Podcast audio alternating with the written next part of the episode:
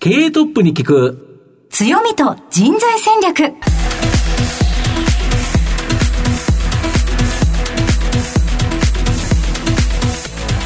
毎度相場の福の神こと藤本信之です。アシスタントの飯村美希です。経営トップに聞く強みと人材戦略。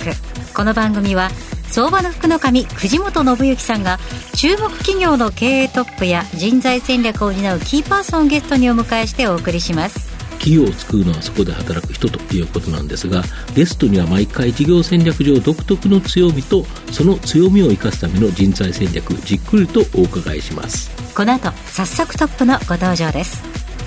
この番組は JAC リクルートメントの提供でお送りします。経営トップに聞く強みと人材戦略。経営トップに聞く強みと人材戦略。本日のゲストをご紹介します東証プライム上場、証券コード8061、成果産業、代表取締役社長、桜井明彦さんにお越しいただいています。桜井さん、本日どうぞよろしくお願いいたします。どうぞよろしくお願いいたします。では、早速ではありますが、成果産業の事業内容のご紹介をお願いいたします。えー、成果産業株式会社、特にラジオですから、成果というふうに聞きますと、えー八百屋さんじゃないかと、こう、成果というのはこう、はいですけども、えーそうではございません。また、あの、成果というのは、ちょっと難しくて、西の、えー華やか、中華の華という字を書きます。また、あの、そういう感じで、西の花と書きますと、中国系企業かなと思われますけども、決してそうではございません。えー戦前の三菱商事さん、これを源流とする、えー三菱系の機械商社でございます。えーあまたある商社の中でも、うん、比較的硬い機械、えーこれの、えー専門の商社でございます。えー資本金は68億円、プライム上場企業というところで頑張っております。はい。ありがとうございます。また事業内容については、後ほどじっくりと伺わせていただきたいと思いますが、まずはトップは企業にとって大切な人材であり強みでございます。トップのお人柄に迫らせていただきたいと思いますので、しばし質問にお付き合いをどうぞよろしくお願いいたよろしします。くお願いします。えーでは、桜井さん、生年月日を教えてください。えー1959年1月10日、えー来年の1月10日で65歳になります。はい。ご出身はどちらでしょう？か、えー愛知県でございます。子供の頃はご自身でどのようなお子さんだったと思われますでしょうか？まあ自分自身思いますと、まあ小学校も高学年になってから少し活発というか、ああいうような子供だったかなというふうには思いますね。はい、当時将来こうなりたいなど夢はありましたでしょうか？卒業、小学校の卒業集ですかね。あれにはね、なんかスポーツのプロスキーヤーになりたいとこうなんか書いたような思ってますけども、かといってそんなにスポーツができたわけではあないとは思ってますけども、ただまあ小学校の時、あの、まあ高学年、はい。5年生ぐらいから、あの、野球部に入りましてね、小学校の。はい。昔は今と違って、えー小学校の代表する野球部だったんですね。ほうほうほう。いわゆる地域のですから、え学校のユニフォームを着てプレーするわけですね。当時やっぱり我々の時代っていうのはやっぱり子供が多かったせいもあって、1学年やっぱり6クラスとか8クラスありましたんで、はい。うん、1学年やっぱり300人近い。えーそれで6年生あれば2000年近い生徒が、児童がいるわけですね。で、その中で、やはり学校の野球部っていうのは、ある意味では、なんか華やかな、キラキラするエースみたいな、なんかそんな集まりのところ、ですから簡単には入れないんですね。はい。入るのに試験があるんです。へ野球部の試験があって、はい。ですから、えー走ったり投げたり、そういう一定のすことができないと入れないんで、大体学年で、まあ4年生から入りますけども、4年生で数人、5年生でも10人弱、6年生で10人、ですから全部でまあ20人ぐらいしか野球部でいないんですね。ですから、2000人の児童の中で野球部って20人ぐらいですから。選ばれし。選ばれし。選ばれし人、まあ、そういう意味では、ある意味では、まあ、自分の一つの転換期だったかなっていう気はしますね。ある意味では、自信を持つような、あーこともできたし、人に見られる嬉しさとか、まあ、頑張ろうとかいうような、まあ、積極的えーなような行動とか、いろんなこと、ある意味では少し、うん、最初の転換期かなと思いますね、人生のね。なんかそんな風に今から思うと、ちょっと今から思うと、小学校の野球部というのは、はい、まあ、一つ、いい区切りだったかなというふうには思いますね。はい、えー、そんな小学校時代でした。はい。はい、東京に出ていらしたのは？え、まあ、あの、日本大学の法学部に入学をしましたけども、東京へ初めて来ました。それはどうして東京の大学を選ばれたのでしょうか、えー、やっぱり愛知県という狭いところではなくて、うん、やはり外へ出たいなと、はい、こういうふうに思って東京に来たというところですね、はい、社会人のスタートはどちらだったのでしょう？か、えー、社会人のスタートはですね、はい、大学卒業の就職の時に就職課の先生から、ここ行きなさいと、こう三菱系の、まあ、成果産業ではない三菱系の機械商社ですけども、えそこはどうかと、こういうふうに言われて、あ、そうですかということで、そこに入りました。えー、約6年弱ほど勤務をさせていただきました。どのようなお仕事をご担当されてたんですか、えー、まあ、産業用の設備、これの販売をしてました。6年経ってご転職をされたのでしょうか？そうですね。あの、縁があって、これはもう取引先のメーカーさんの方、まあ仲良くしてるメーカーさんの方から、まあ私を過大評価されたと思いますけども、成果産業行った方がね、うん、えー、さらに成長するというか、うん、大きな仕事できるよということで、たまたま成果産業が人を欲しがってるということもあって、ちょっと一回行ったらどうかというようなことの口利きというか、えー、ご紹介があって、えー、それで、あ、そうかなということで、世界産業に行き、当日、当時の社長と面談をして、はい、えー、もうその場で決まっちゃいました。あそういったご縁で、現在のこの会社に入られたわけなんですね。えー、まあ、29歳の時でしたかね、はい、えー、でした。成果産業ではどのようなご担当だったのでしょう。か、三菱系の機械商社にいましたので、うん、同じまあ成果産業も三菱系ですので、うん、若干やはり、うん、お客さんとかメーカーさんという意味では、まあ共通の部分というか接点があって、たので、うん。はい、えー、まあ、最初はやっぱりいろいろそういうことを勘案して、うん、えー、勤務を大阪に行ってくれとい。うことで、はい、最初から成果産業につきましては、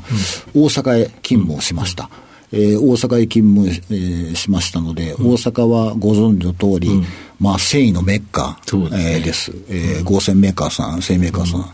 えー、そういった意味では、そういうお客さんに対する発電設備だとか、製造設備とかいう機械類、これの販売を担当をしたというところですね。さまざまな、えー、部署をご担当されてきたかと思いますけれども、はい、これまででその一番大きなターニングポイントとなるようなお仕事はどういったお仕事でしたでしょうか？えー、まあその担当したお客様、えー、本当に親しく、えー、させていただいたお客様が中国に、うん、えー、赴任をされました、はい、その方から一度中国に見聞に来たらどうかということのお誘いがあって、じゃあ行ってみようかなということで、ただまあ遊びに行くとはいけませんので、はい、えー、まあ一応必要と思われるような機械のカタログを持参しながら、えー、一応、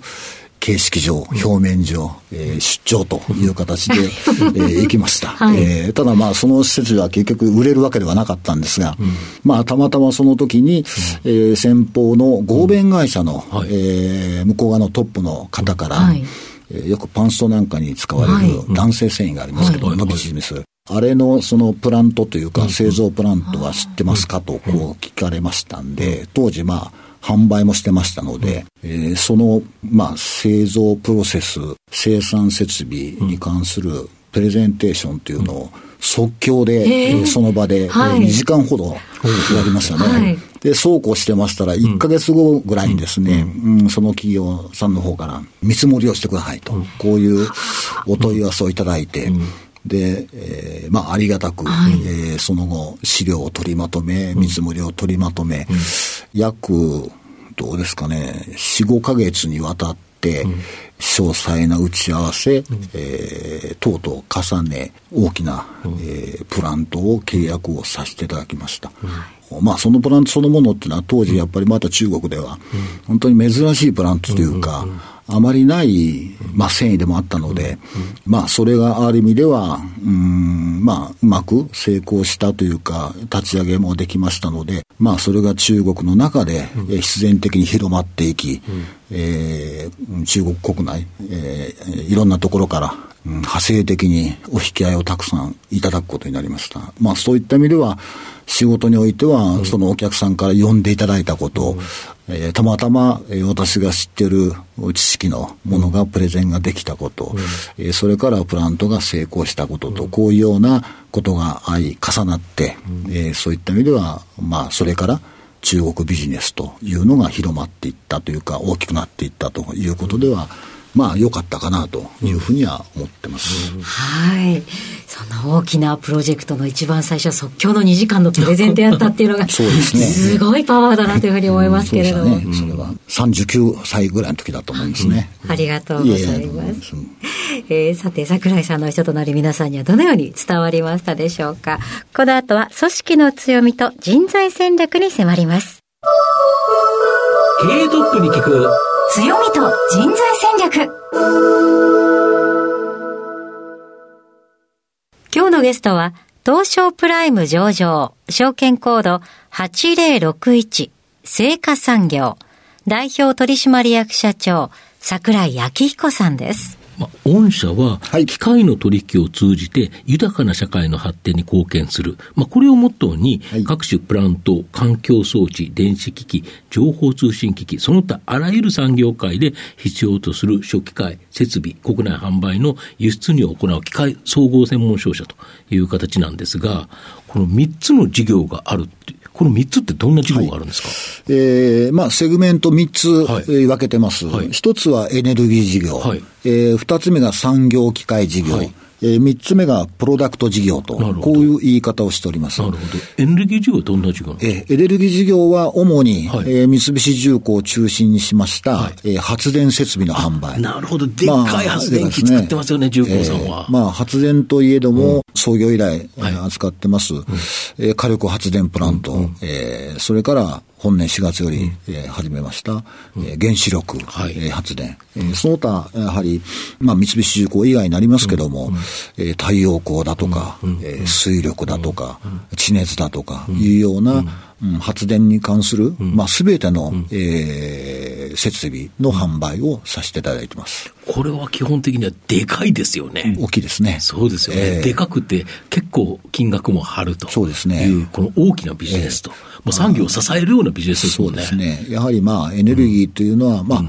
うん今回のウクライナのこと等々、それから安全保障、いろんなことからしますと、やはり人々の暮らしのやっぱ安寧にもつながる。まあなくてもならないですよね。電気なかったら生活できないですもんね。ええまあそういった意味では、重要なあ業務かなというふうには思ってます。まあ、ましてや、えー従来にまして、この4月から私ども、えー原子力とい。うところも入ってきましたので、うんやはり日本の社会の安定、エネルギー供給の、ある意味ではど真ん中、こういうところに位置する、えーポジションになった。まあそういった意味では、やりがいとともに、えー責任、これのやはり今、重要さというか重さ、これを今、まあひしひしとこう感じているところですね。産業機械ってどんなもんなんですか？えー産業機械はですね、もうあらゆる業界、はい。食品だとか、先ほどお話しした繊維。の製造プラントだとか、化学だとか、樹脂の製造とか、まあそういうようなプロセス用の製造設備、これの販売をやってます。もう大きなものを作る時の製造装置というそうですねことですか。。製造装置です。なるほど。えあと、プロダクトっていうのはどんなものですか、プロダクトはですね、うん、成果産業単体におきましては、計測機械だとか、はいはいえー電子機器とか、そういうものを販売してます。主にはですね、関係会社、この辺がそのプロダクト事業を構成してます。えー私どもには、まあ26社ほど関係会社がありますけども、その中の大きなところでは、東京の品川にある日本ダイヤバルブ、これはまあ特殊ダイフラムバルブだとか、ボールバルブをやってる製造メーカーさん、それとか、成果ダイヤエンジンと言いますけども、これは三菱重工の小型用の船のですね、エンジン、これの国内のえー総販売店をやってます。とか、成果デジタルイメージという会社なんかもはい、えー流体解析のはい。いろんな計測機器をやったりしてます。あそういうグループ企業、それぞれ特色がある製品とか総代理権を持っている、そういう関係会社、これで構成しているのがプロダクト事業なんです。御社、成果産業の強みって、社長の一言で言って何でしょうか、今年、まあ、9月か10月ぐらいにも対外的にも出しましたけども、はい、えー、著名なリサーチ会社であります、はい、えー、シェアードリサーチさん、シェアードリサーチさんも書かれて、同じようなことを我々と同じ認識して書かれてますけども、うん、やっぱりまず一つは今お話したように、三菱重工の、うん、まあ、発電設備の代理店として、うん、やっぱり長年の実績から得られた、うん、えー、お客さんとの信頼関係からやっぱり人的関係、これはもう揺るぎないもの、まあ、やはり76年、この歴史の中では、創業であり、修行であり、うん、まあそういった意味では、そういう信頼関係、人間関係、これは揺るぎないもの。うん、合わせて成長の柱となる、やはり原子力事業、これを獲得するなど、やっぱりエネルギー事業では安定、それから成長路線、これが確かになってますね、と。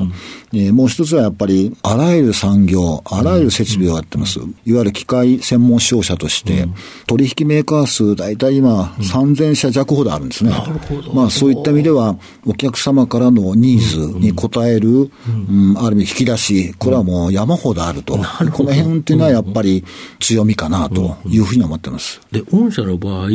サステナブルなエネルギー創出と産業活動、これを支援していて、グリーンイノベーション関連の取り扱い高、グリーンイノベーション関連ってどういう、具体的にどんなものがあるんですか、えー、まあ、あの、私ども、機械の販売なんですね。はいはい、昨今やっぱりいろんなことを思いますと、うん、ぱりお客様の設備投資というのは必ず最近、環境が必ずテーマに入ってくるんですね。そうですよね。CO2 を削減してくれとか、えー、エネルギー利用消費量を抑えろとか。ねえ。ー、やっぱりそういった意味では必ずやっぱりそういった意味では環境というキーワードをなくして、はい。えー、製造設備の販売はありえないと。うん、まあそういった意味では我々の成長については、うん、そういうグリーンイノベーションというような、ものを、うん、あやはり取り扱い高を大きくしていく、うん、これがやはりある意味では、ひいては会社の持続的な成長とか、やはり発展につなげてなるだろうなと、そういった意味では、今お話ありました通り、脱石炭だとか、え省人化とか、省エネとか、サーキュラーエコノミー、いわゆる循環型のと、そういうような、えまあ、商材、こういうところにやはり注力していく、まあ、こういうことがやはり必要だろうと。ですから、まあ、合言葉としては、やはり地球環境と産業の発展のために、まあ、私たちができることは、というのを長期ビジョンにおけるグリーンイノベーションを伸ばしていくというのを合言葉にして、えー、まあ、取り扱っていこうと、こういうふうに今考えている次第です。やはり企業が伸びるところでは、社会が求めるもの、これを提供する。そうですね。これが今、環境っていうのを、やっぱり社会は求めてきているということでいうと、やっぱりそこに沿ったものを作っていくということですか？すね、目の前の営業マンが、うん、あまあ、うん抱える商材、商談にしても、必ずやっぱりそういう要素というのは、もうついて回ってますので、そういうような意識をなくして、従来と同じものを販売するということではなくて、一つ機械を更新するにも、省力化がもっと図れてるんだろうかとか、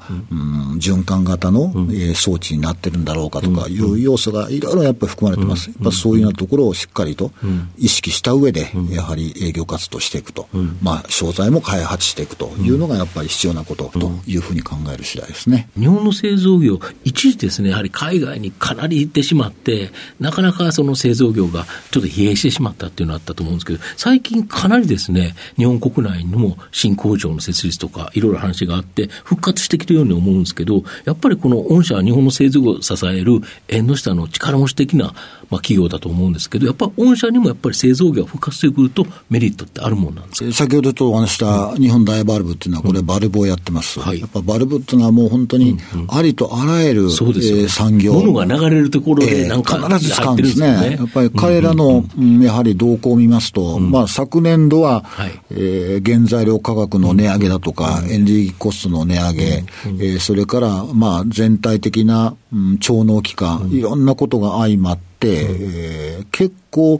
前倒し需要的な受注も結構高かったんです。うんうん、で、現進行期、今期については、ちょっと一服感があるんじゃないかということで、ちょっと予想してましたけども、蓋を開けてみますと、結構昨年以上に好調に推移してるんですね。あらゆる業界、医薬とか科学とかにお使い的に、その他の業界についても好調に推移してる。まあそういった意味からすると、まあ底堅い日本の設備投資、景気、まあ、高い水準で推移してるのかなというふうには思います。そんな西華産業を支えているのは、やはり人の力、人材ということだと思うんですが、すね御社、今、どれぐらいの方がグループで働いてるんですか、えー、今、グループ連結で約1000人ぐらいです。1000人強ぐらいですね。なるほど。大体それぐらいおります。ざっくりと何人がどの部署というか、どういう仕事されてるんですか、はい、あの、先ほどのセグメントベースで言いますと、うん、エネルギー事業、はい、エネルギーセグメントで約300人。はい、はい、えー、それから、まあ、産業機械、うん、これは250人。うんえー、それからプロダクト、うん、これはまあ関係会社も含めて、これが約300人ぐらい、まあ、残りはあと、コーポレート部分、これ150人ぐらい、大体それで総勢1000人ぐらいかなというふうには思います、なるほど。で、そういう人材っていうのは、新卒というものと、いわゆる経験者、中途採用、はい、まあ、この2つでですね、やはり人材って獲得されてると思うんですけど、例えば今年の4月って、何人ぐらい入社されたんですか？大体例年10人ぐらいの新卒を採用をしてきてます。なるほど。例えば、この新卒採用の場合、成果産業にはこんな人にぜひ成果産業に来てほしいっていう望むような人物像ってございますか？華やかな世界的に見えますけども、うん、実態の業務っていうのはかなり地味な業務なんですね。まあ、例えばエネルギー事業にしてみても、発電所周りが多いんですね。要するにそういった意味では、ヘルメットかぶって発電所に行ったりするような、こういう業務も結構多いですね。まあそういった意味では体力勝負的なところもあるし、ある意味で、まあ打たれ強いようなところも必要だなというふうには思ってます。まあそういった意味では、うん、リクルートの方で、まあ社長メッセージの中で、こういう人が望んでますよというのを3つほど挙げさせていただいてます。3つ、はい。えまあ一つは、やっぱり最後までやり遂げられる、粘り強い人。まあ、粘り強さというのはやっぱり、うん、人を動かすことにつながる。勝者ってやっぱり、うん、一人の承認的な部分がありますけども、それは限界があるわけで、組織という意味でやっぱりしっかり動かしていくのがやっぱり会社の力になるんで、まあそういった意味では人を動かすことができるような粘り強さを持ってる人というのを一つ目で、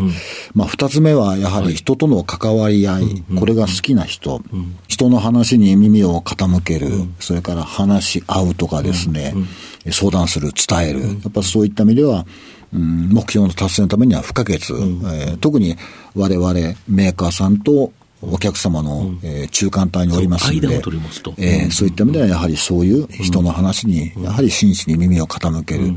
まあ、そのベースになるのは人との交わり、関わり、これが好きな人じゃないとできないんで、まあ、それ二つ目。で、三つ目はやはり、うん、他人を認める、それから敬うことができる人。やっぱり謙虚で誠実な、やはりそういうスタンスというのがやっぱり出発点で、やっぱそれが、うん、信用、これにつながるということがありますんで、やっぱりそういう他人を認める、やっぱり敬うことができると、こういうような人、この3つを、えー、ある意味では期待してますと、そういう人を、えー、望んでますというようなことで、実に定性的ですけども、そういうようなメッセージを、えー、発信をさせていただいてます。ちなみに中途入社ではどれぐらいの数取ってるんですか、えー、まあ、当然、あの、年によって違う方そうですね。特に今年は、えー、4月から原子力事業が新規始まりましたので、えー、そこにはもう経験者ということで、相当人数を取りました。それでもやはり相足りない部分がありますので、配置転換と、そうしますと、もともとの部分が足りませんので、そういうところにやはりまた埋めるためということで、